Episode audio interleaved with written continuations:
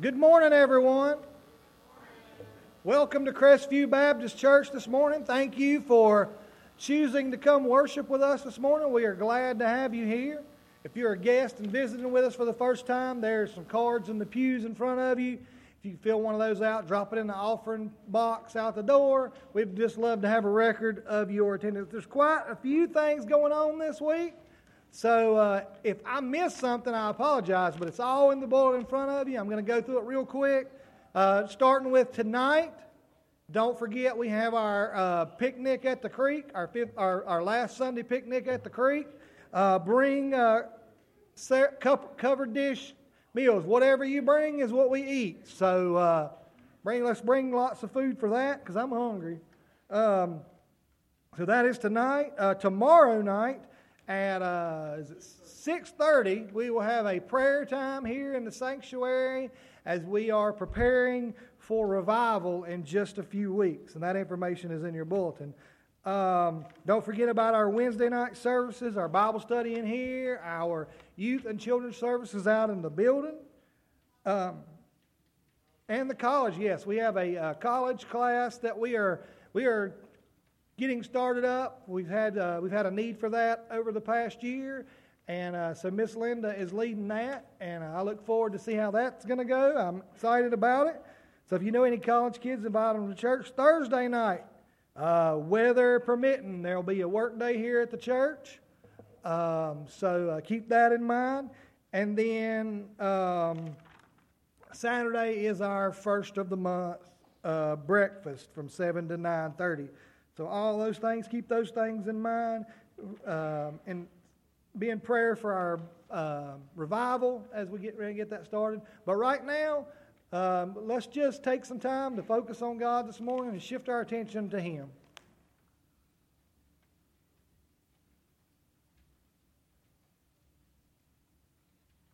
Good morning.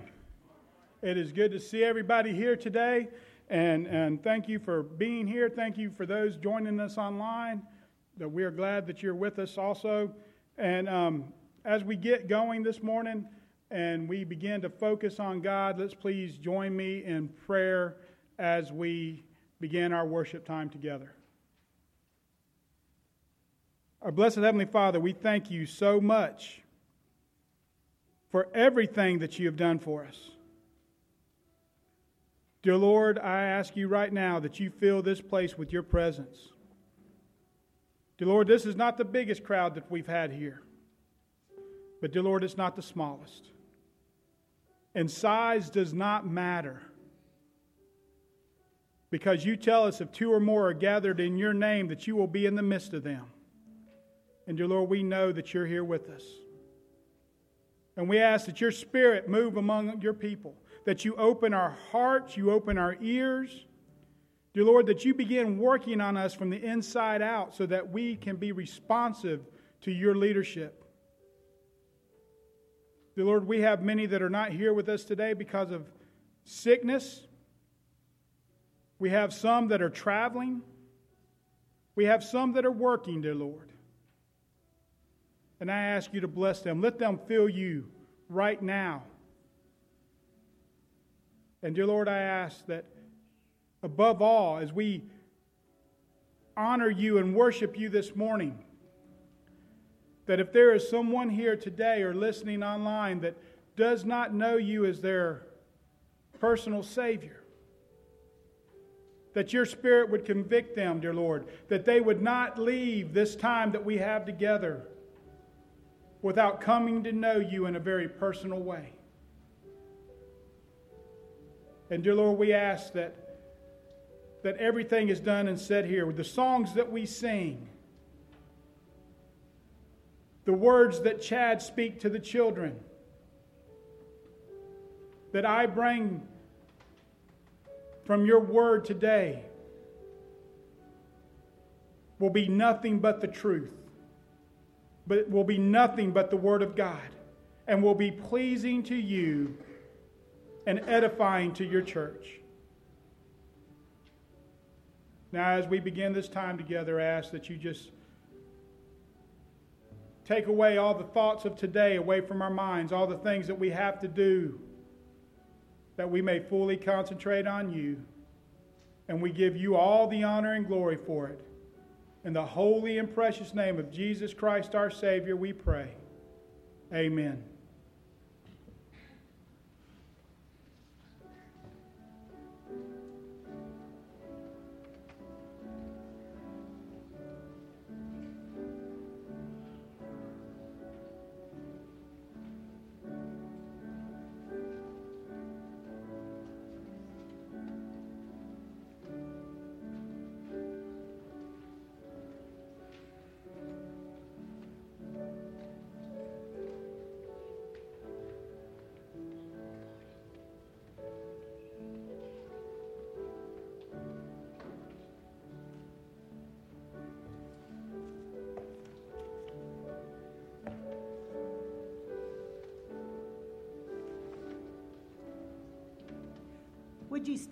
As we all sing 243 for our call to worship, Sweet, Sweet Spirit, 243.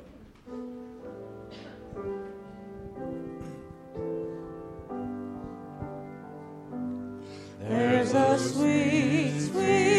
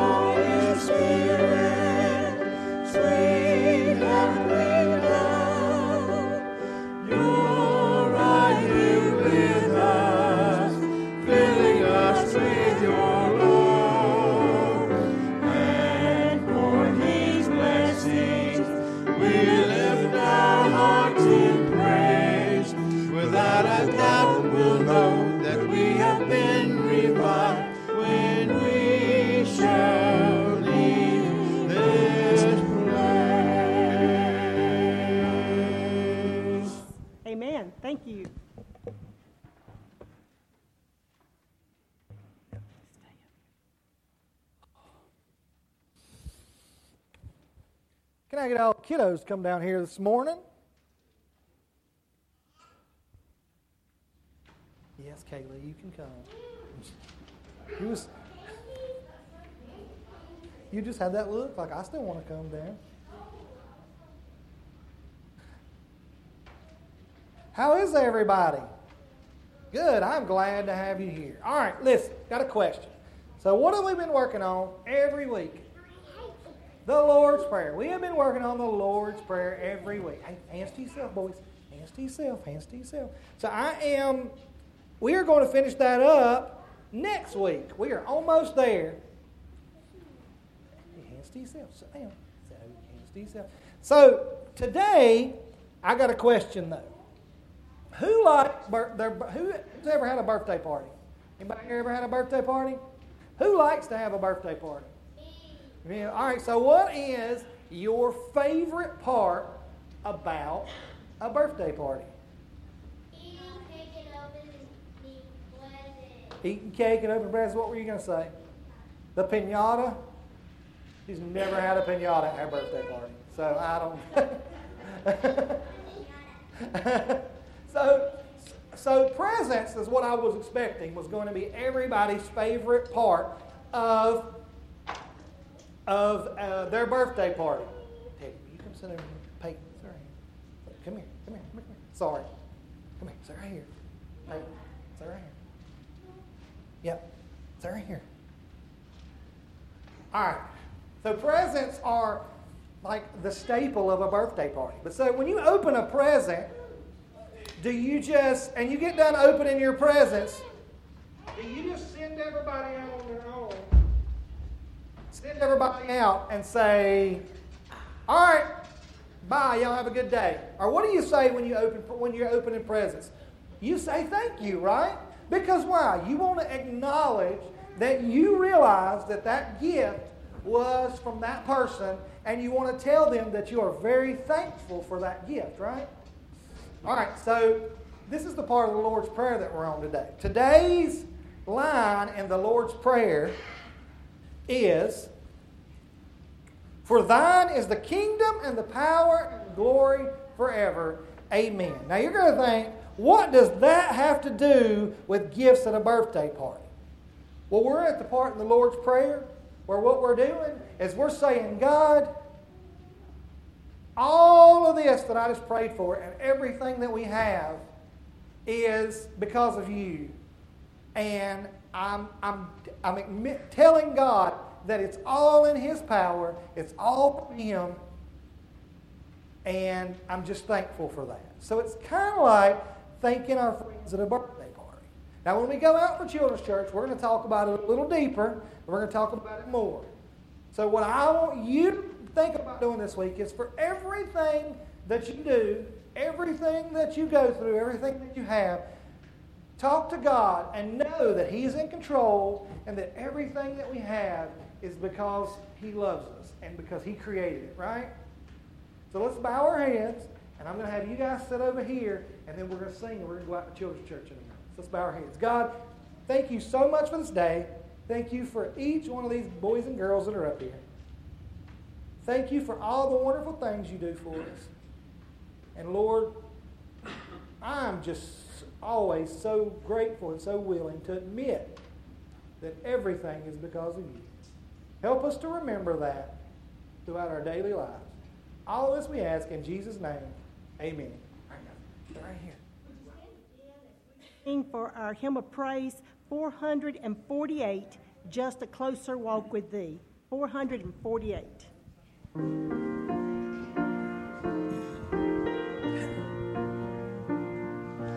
I am weak, but thou art strong.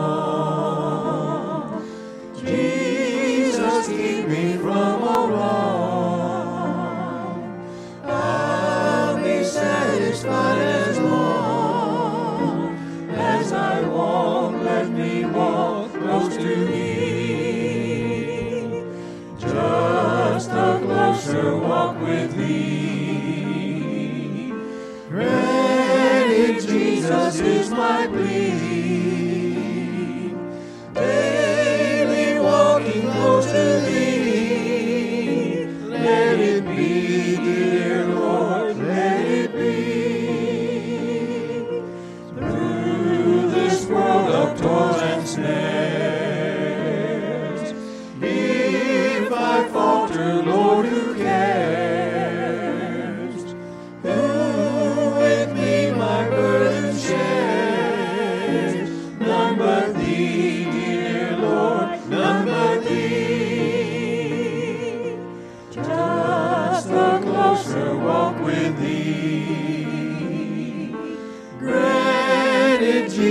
Jesus is my plea.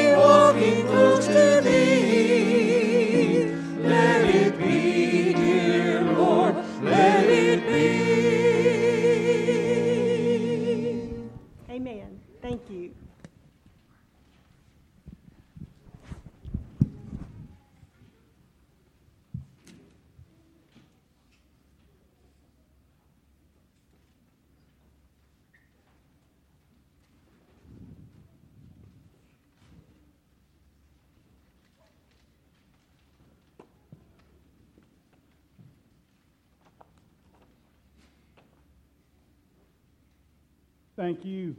As you can see, we're going to continue with the line of, of ser- services or sermons about being a disciple of Christ. And today, the title of the sermon is A Disciple's Effective Power. A lot of times we think that what Christ expects from us is impossible for us. And I'm going to tell you something. And you may not hear preachers tell you this very often. But what God and Christ expects from us is impossible for us. There is no way possible that we in ourselves can match up to what God expects for us. If you do not believe that and you think you can do it all on your own, you are sadly mistaken. Look at the Old Testament. Look at the Old Testament. There is no way that we can keep God's standards on our own.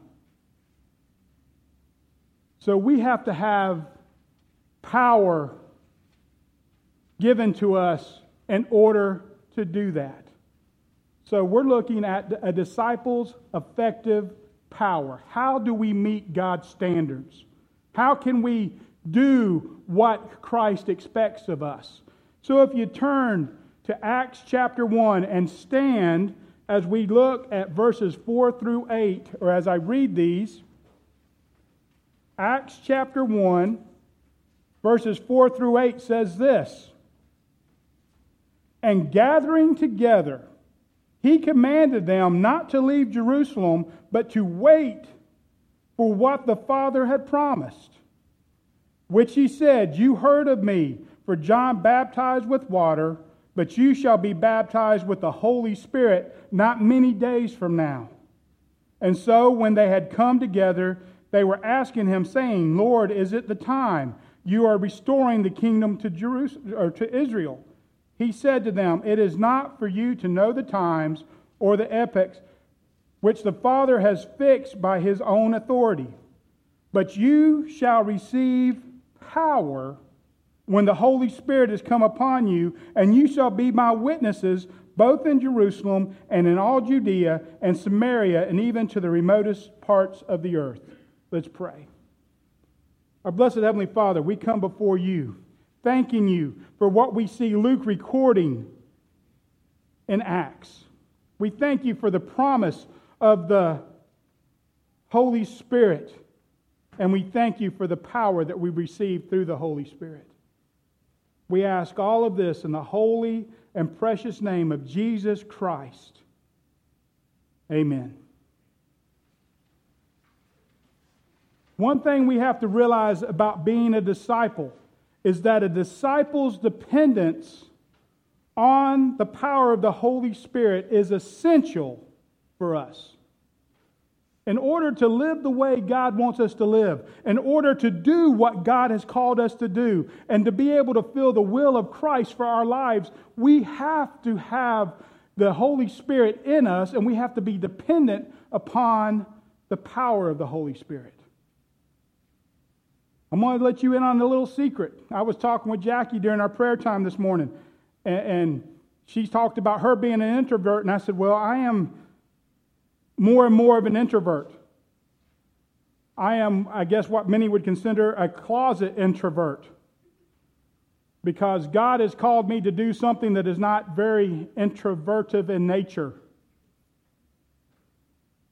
He has called me to preach and to teach, and I can't do that from behind the scenes. If you see me when we go, when Ginger and I go, Ginger is very much an extrovert. Listen, my wife will talk to a doorknob, and that doorknob will talk back to her. She has never met a stranger.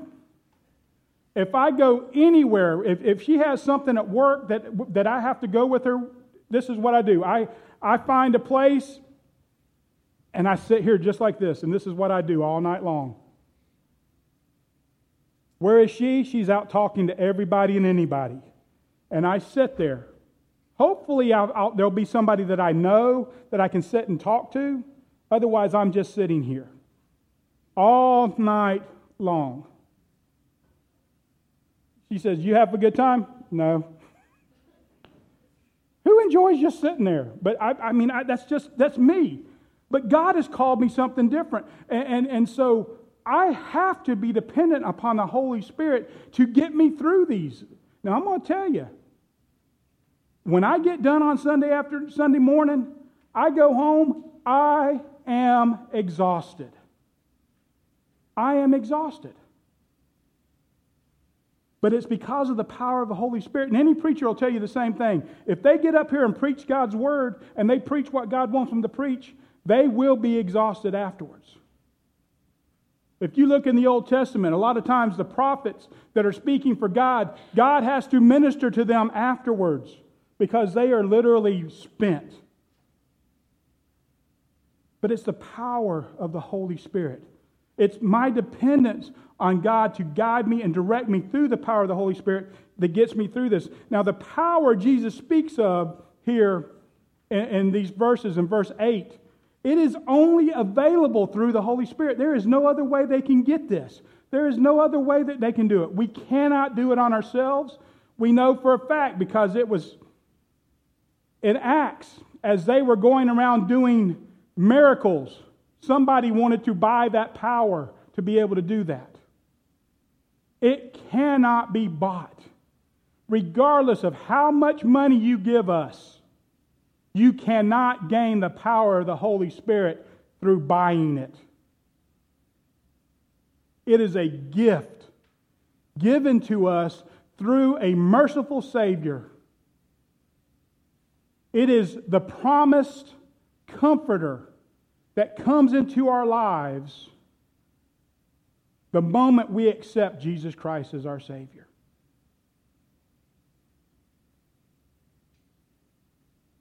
Verse 1, 8, the first part, verse 8a. But you will receive power when the Holy Spirit has come upon you. Not before, not after when the Holy Spirit comes upon you. This power, the power of the Holy Spirit, enables Jesus' disciples then and now to become his witnesses. How do we know that? Well, Jesus says so. Look at the second part of verse 8 and you shall be my witnesses both in Jerusalem and in all Judea and Samaria and even to the remotest parts of the earth. Remember that just before this, in Matthew chapter 28, he, Jesus gives them a command. It's called the Great Commission.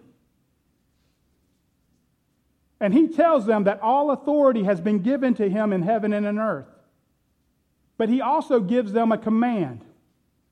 He tells them to go and make disciples of all nations, teaching them, or baptizing them in the name of the Father, Son, and the Holy Spirit, and teaching them to obey everything that I have commanded you. And he says, And lo, I will be with you always, even until the end of the age. Well, then he turns right around, and on the Mount of Transfiguration, he tells them this And you will receive power after the Holy Ghost has come upon you, and you shall be my witnesses. He is reiterating the same thing and even tells us how we're going to have the strength and the power to do it because of the Holy Spirit.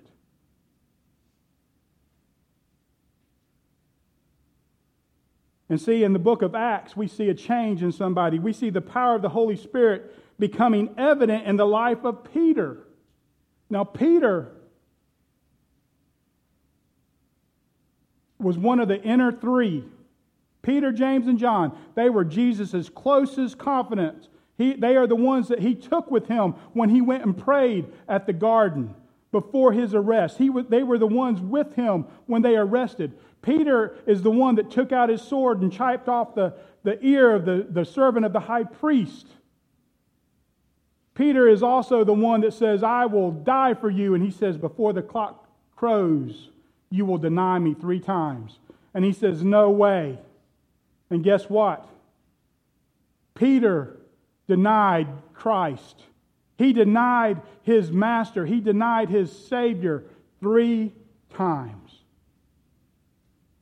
He is also the one that God uh, that Jesus restored and said, "Peter, do you love me?"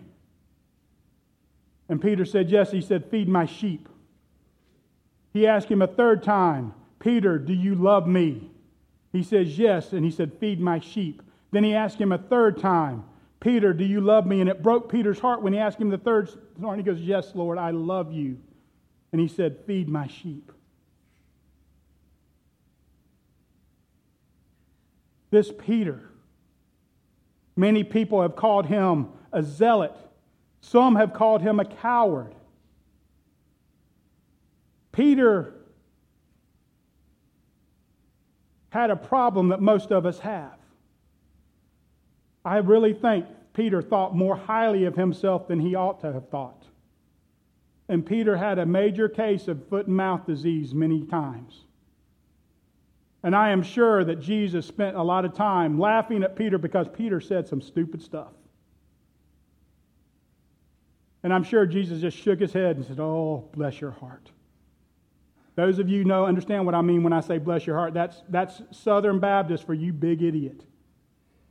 You don't believe me? If I got down out of here and I tripped going down the aisle and fell flat on my face, somebody in this church would say, Oh, bless his heart.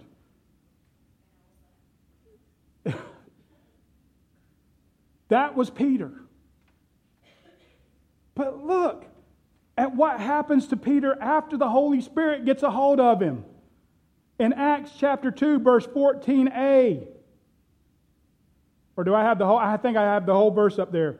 It says this look, but Peter, t- taking his stand with the eleven, raised his voice and declared to them, Men of Judea, all you who live in Jerusalem, let this be known to you. Give heed to my words. This is what happens in the day of Pentecost when they're in the upper room, there's 120 of them that gathered together. They have been there since Jesus told them to stay in Jerusalem. They have gathered together. They have selected two or selected somebody, a, a disciple, to take the place of Judas. They are waiting for what Jesus promised them would happen. And then, like a rushing mighty wind came in, and, and fire landed on them, and, and, and fiery tongues set upon them, and they began to speak in tongues. These tongues were different than what we experience today. Because everybody that heard it, they, they, they heard this great commotion and they came running to see what was happening. And everybody, they had come from all over the place. They heard them speaking in their own languages. So if somebody spoke Arabic, they heard them speaking in Arabic. If somebody spoke Greek, they heard it in Greek. If somebody spoke uh, Roman, they heard it in, in Latin. Somebody spoke Hebrew, they heard it in Hebrew. Somebody spoke Egyptian, they heard it in Egyptian. They heard them prophesying for, about Jesus. And they heard it in their own tongues and they were amazed. And, but some of them started to, to mock them. Somebody, some of them said They're just drunk. They've hit the bottle way too soon and they're drunk. And then that's when Peter stood up and he says, Men of Judea, all you have, who live in Jerusalem, let this be known to you and give heed to my word. And he begins to preach. And, he, and, and this is not something that he studied for. He had not spent the whole time preparing this sermon and ready to preach. And he wasn't prepared to do this. But the power of Holy Spirit changed Peter. Now, I want to show you five ways dependency on the Holy Spirit affects a disciple's lives. The effective power of the Holy Spirit, how it changes and how it affects our lives. First, dependency on the Holy Spirit leads to confidence and courage even in the face of opposition. Look at Acts 14 or 4:13. Peter and John had been arrested and taken before the Sanhedrin court. It says this Now, as they observed the confidence of Peter and John and understood that they were uneducated and untrained men, they were amazed and began to recognize them as having been with Jesus. They recognized the fact, they recognized that there was something about them. They recognized the confidence and the power that they had when they spoke and that they had been uneducated men. These guys were just fishermen from Galilee. They weren't known to be educated, they hadn't sat under the world's premier teachers. They were just fishermen, common, everyday people. But they spoke with such confidence that they recognized the fact that they had been with Jesus. Is the power of the Holy Spirit so evident in your life that people recognize the fact that you have been with Jesus? And then look at Acts 4, verses 19 through 20. But Peter and John answered and said to them, they had commanded that. Now, let me tell you, the Sanhedrin didn't know what to do with them. They were afraid to do anything with them because the people were excited about what was happening. And they were afraid of the people, so they told them not to preach in the name of Jesus anymore. And now Peter and John answered back. He said, Peter and John answered and said to them, Whether it is right in the sight of God to give heed to you rather than God, you be the judge. For we cannot stop speaking about what we have seen and what we have heard. You see, the presence of the Holy Spirit will, will spur the disciple to stand up to those who would disparage truth and righteousness and to stand up for the cause of Christ and the gospel. Church, we see so many times that Christians will argue with non Christians or even with other Christians on Facebook. They will do it on social media. Church, I'm going to tell you something. Arguing on Facebook is like banging your head against the wall, it's going to get you nowhere. But through the power of the Holy Spirit, we need to take a stand in our lives we need to take a stand in our, our real life, everyday life, and show a difference. And we have to do it with love. We have to do it with, with understanding, grace, and mercy.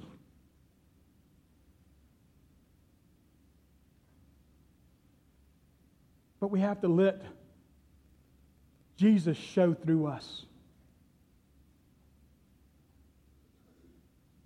We have to live it. The second thing, dependency on the Holy Spirit, leads to dependency on the Scripture.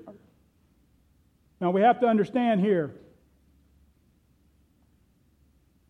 Peter, in this sermon on Pentecost, this was not something that he had studied for. This is nothing that he had prepared, but he was heavily dependent on Scripture. And he quoted Scripture. And we have to realize that this Scripture that he used were the Hebrew Scriptures, it was not the New Testament. The New Testament did not exist. He was quoting, and the scripture that Jesus quoted was the Old Testament, the Hebrew scriptures.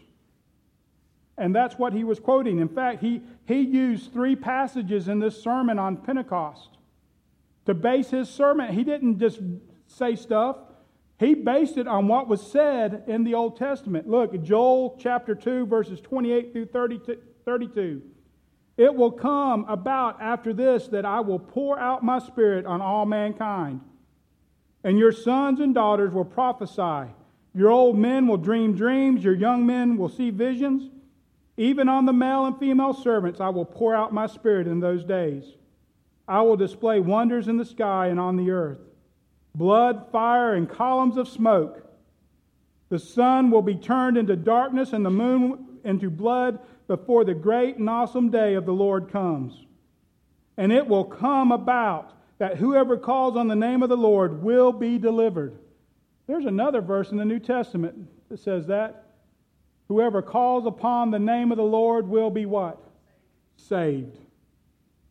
Same thing. For on Mount Zion and in Jerusalem there will be those who escape as the Lord has says, even among the survivors whom the Lord calls. Then he, he used Psalms 1 or Psalm 16, 8 through 11. I have set the Lord continually before me, because he is at my right hand. I will not be shaken. Therefore, my heart is glad and my glory rejoices. My flesh also will dwell securely. For you will not abandon my soul to Sheol nor will you allow your Holy One to undergo decay. You will make known to me the path of life. In your presence, in fullness of joy, in your right hand there are pleasures forever. And then finally, Psalms 110:1. The Lord says to my Lord, Sit at my right hand until I make your enemies a footstool for your feet we have to re- realize something that the Holy Spirit and Scripture always go together. The Spirit of truth breathes out the word of truth. We cannot do what God has called us to do without having a firm foundation in His Word. And we cannot truly understand His Word without the power of the Holy Spirit. So, the power of the Holy Spirit moving in us makes us the more dependent upon Scripture. Dependency on the Holy Spirit, the third thing, leads to holy forgetfulness. You may say, What? What in the world is holy forgetfulness? Holy forgetfulness is this Philippians 3 13 through 14. This is Paul writing these verses, but this is a good example of holy forgetfulness. Brethren, I do not regard myself as having laid hold of it yet. But one thing I do, what's that next word? Forgetting. What lies behind and reaching forward to what lies ahead, I press on toward the goal for the prize of the upward call of God in Christ Jesus. See, as the Holy Spirit works, we're ready to forget the failures of our past and claim the day of Christ. See, when Peter stood up to preach on the day of Pentecost, you know one thing that was not on his mind? It wasn't the time that he sank in the water because he took his eyes off of, of Jesus and sank in, this, in the water. And Jesus had to pull him back up. That way, he wasn't thinking about that. It wasn't the three times that he denied Jesus during Jesus' trial. He wasn't thinking about that. What he was thinking about was what Jesus was saying to do right then. The thing we have to realize that we are so susceptible to is the fact that Satan always wants to, wants to remind us of our past. He wants us to, to, to realize and to, to hold on to our mistakes, our failures, and he wants them to defeat us. But the power of the Holy Spirit allows us to understand that God says, When I say I forgive you, I forgive you, and I cast your sins as far as the east is from the west. That I throw them into the deepest part of the ocean and I forget about them. If we confess our sins, He is faithful and just to forgive our sins and cleanse us from all unrighteousness. It says in Romans that we become new creatures. Old things have passed away and new things have come. That is holy forgetfulness. And that is only through the power of the Holy Spirit that allows us to realize that, yes, we make mistakes, but God forgives us of those mistakes. And once we ask Him to forgive us, He does it. And we are new. We are justified. Justified means that God makes us just if I'd never sinned before. He clears it, He, he clears it off our slate. All debts are paid. That's holy forgetfulness. And then, number four, dependency on the Holy Spirit leads to a focus on Christ and the gospel. See, look at how quickly Peter gets to talking about Jesus in his sermon on the day of Pentecost. Acts 2 22 through 24. Men of Israel, listen to these words Jesus the Nazarene, a man arrested, attested to you by God with miracles and wonders and signs which God performed through him in your midst. Just as you yourselves know, this man delivered over by the predetermined plan and foreknowledge of God you nailed him to a cross by the hands of the godless men and put him to death. But God raised him up again, putting an end to the agony of death, since it was impossible for him to be held in its power. See, Peter, very quickly, he took the focus off of what was happening in that upper room. He took the focus off those 120 people that were speaking in tongues, and he put the focus back where it needed to be on Jesus and on the gospel. Paul says it this way I, I, I commit to preach only Jesus and Him crucified. The power of the Holy Spirit has a way of keeping us focused on Christ. The, verse I read out of Philippians, he says, forgetting what is behind and pressing toward the goal, keeping in sight that, that goal. Well, what is that goal? It is Jesus. That is our goal.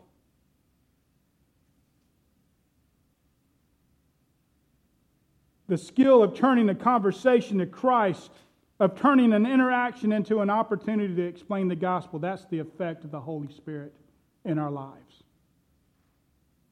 And then lastly, dependency on the Holy Spirit leads to being fruitful. Acts 2, verse 41 says that when Peter finished his sermon, they were cut to the heart. They were cut to the heart. And this is what happens as a result. He says, So then, those who had received his word and were baptized, and that day there were added about 3,000 souls. The power of the Holy Spirit allows us to be Jesus' witnesses. If we share the testimony that has been given to us, the Holy Spirit will use it to draw others to Him. It is not our job to change people. It is not our job to save people. It is our job to be his witnesses and to tell people. If we share the gospel, not everybody's going to accept it, but some will. Not everybody that heard the sermon on Pentecost accepted the message, but 3,000 of them did and continued to accept it over the coming days. All we have to do is be faithful in sharing it. God will do the addition. And then, lastly, the ultimate effect of the Holy Spirit on the life of the disciple is this the Holy Spirit takes all that God has given us our gifts, experiences, passions, and knowledge and set them to work bringing glory to Christ in the church and in the world. Apart from Him, our best yields very little. Yet with Him, our little yields so much. And that was a quote from a gentleman named Arthur Cock. Little is much when God is in it. We sing that song. Church, we're not a huge church. We're a small church. But one thing that history has showed us, and we need to constantly remember this, is that God will take what faithful people are willing to give Him and do great things with it. There is no physical way that we should have been we should be out of debt at this point. I mean, let's face it, let's be honest. But God was faithful. People were faithful. And God took it and blessed it. And we are out of debt. We voted on a, a budget last week that honestly if you look at paper, is going to stretch us.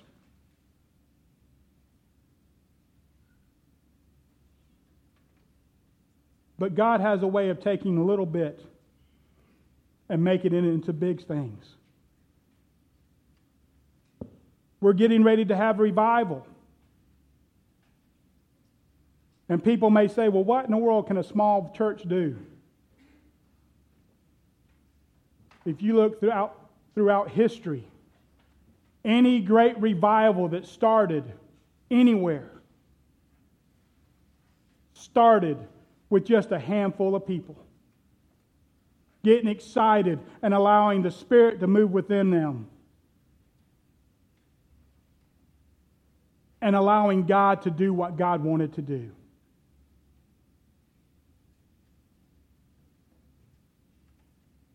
Church, are you ready to let the power of the Holy Spirit move you and lead you and guide you into being an effective disciple with the effective power of the Holy Spirit? We cannot do it without the Holy Spirit. The best we can do is worthless. But God can, the Holy Spirit takes our, our worthlessness and He makes it into something great. Are you ready to do that? If you're sitting here and you have no idea what all I've been talking about, you need to know Jesus. And if you don't know Jesus, I would love to be able to introduce you to him. I guarantee you, he will change your life.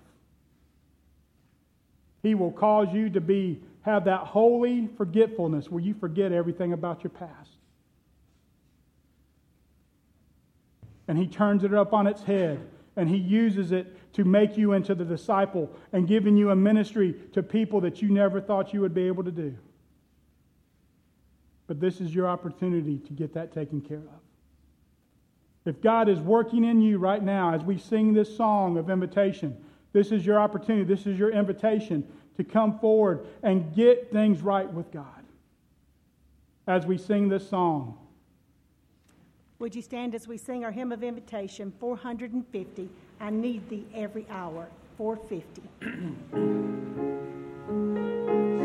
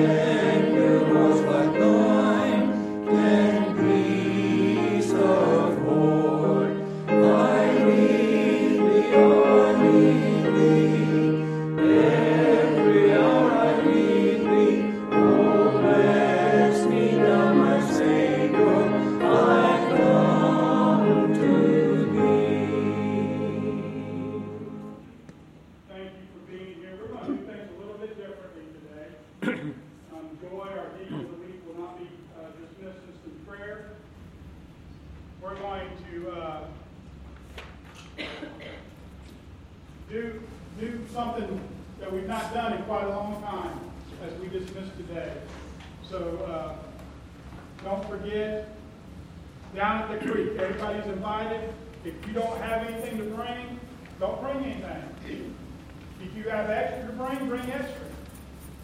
But 6 o'clock down at the creek, we would love to have you. there. you going to bring cornhole boards? We're going to have cornhole boards. I made a big thing of chicken salad last night. Going to make some more stuff when I get home. Not that it's going to be any good, but I'm going to bring it. And, uh, and I'm sure other people are going to bring things. Um, just come ready to have a good time. We've not been able to have a, a good fellowship in a while. We need it. We're going to do it tonight down at the creek at 6 o'clock, so please come and share, share with us. And uh, don't forget, tomorrow night, 6.30, here in our sanctuary. We're going to continue with our cottage prayer meetings, but we're going to begin praying for the next two weeks, praying here in our sanctuary for our revival that's starting on the 11th and going through the 14th, and praying for our speaker, Richard Holton, that will be traveling up um, from Atlanta You'll be here for that. And uh come here with me tonight and Thursday night working if if weather permits. Uh sometimes it rains. Still be here if it rains. There's things to be done inside. So, okay. Well, thank you for being here. And Sandra, if you would dismiss. You may be seated.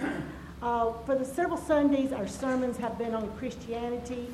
And so know now that Christianity is a relationship with God and with other people. The Bible calls us to encourage others as Christians. And there's no doubt that we've all needed encouragement at some time or another in our life. Even today, there's many here that need encouragement, that are going through issues. Maybe you have no one to talk to. Maybe you're an introvert, like Artie was talking about, and you can't talk to others, but you need that shoulder. You need someone beside of you. There's people here that are feeling guilty of their past. Maybe you're here worried about school. Maybe you're here worried about your job, a failing marriage. You're worried about your aging parents, the decisions your children are making, waiting on reports from the doctor. But if you're not going through something right now, you will. Um, but the list does go on, and it is important for us to be encouraged, and it is important for us to be an encourager. We need to feel loved. So, as the choir sings this medley of songs, uh, we have done this in the past. When we get to the third song, Lean on Me, look around you. There's someone that you're going to feel led to go to that person. Maybe they're a visitor. Maybe you know nothing what they're going through, but you just want that person to know you are there for them and that they can count on you or that you're going to pray for them. And if you would, go to that person. And if you don't want to hold hands because of COVID, well, then just stand with them. But what we're going to do is ask you to stand on the sides, and that way Maybe we'll make a circle and we'll all be praying for each other before it's over with. But you know these songs, the doxology, We Shall Overcome, and Lean on Me, so I'm going to ask you to sing along with us.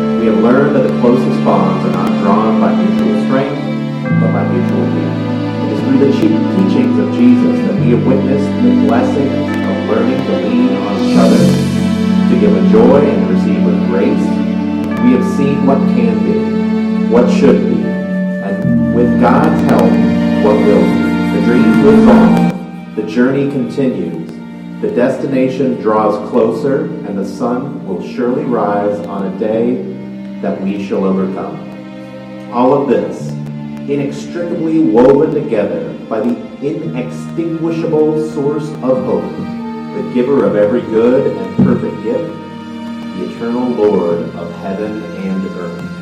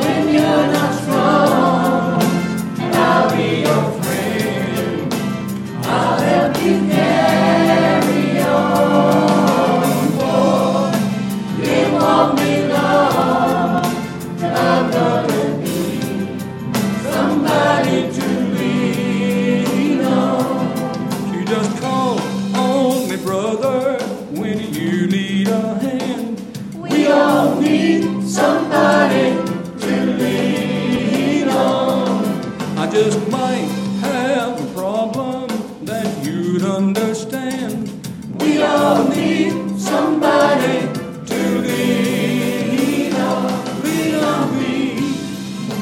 When you're not.